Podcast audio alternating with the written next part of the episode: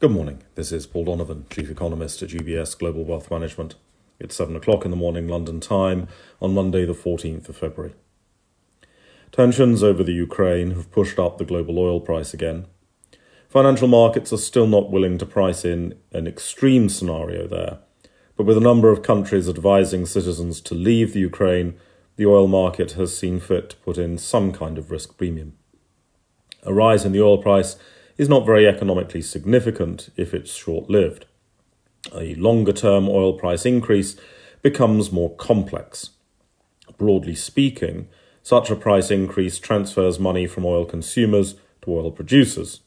So, this is a growth negative for economies that are net oil consumers. It is not necessarily a negative for global growth.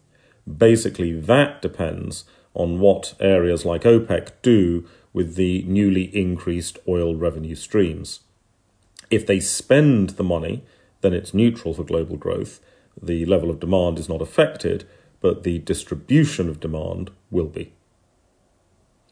What does a higher oil price mean for inflation?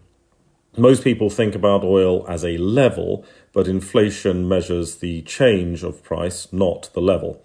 So some consideration has to be given as to how high oil prices go.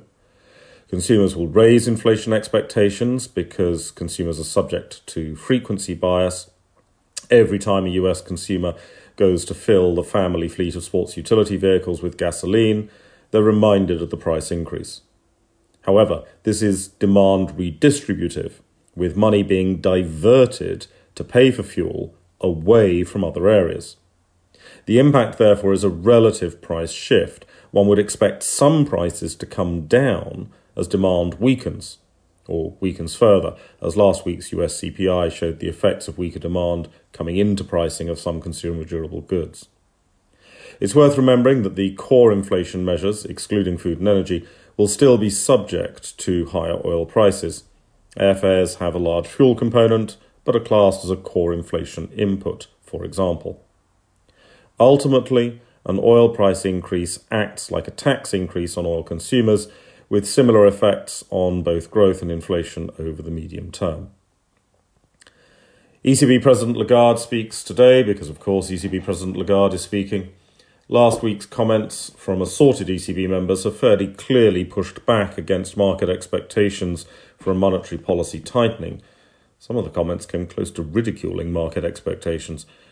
It's not clear whether Lagarde will add any clarity to the position.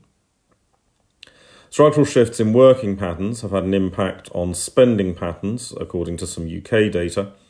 As the pandemic has accelerated the shift to flexible working, smaller regional centres have seen a stronger recovery in retail spending than have major centres. Because if people are working from home, they're not travelling to major centres, nor are they spending money there.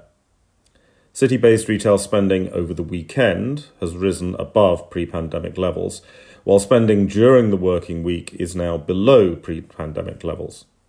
This fits with the idea of shopping as a leisure activity continuing in person, while the boring stuff is done online, and with the idea that flexible working has fairly widespread implications for structural change in the economy. That's all for today. Have a good day.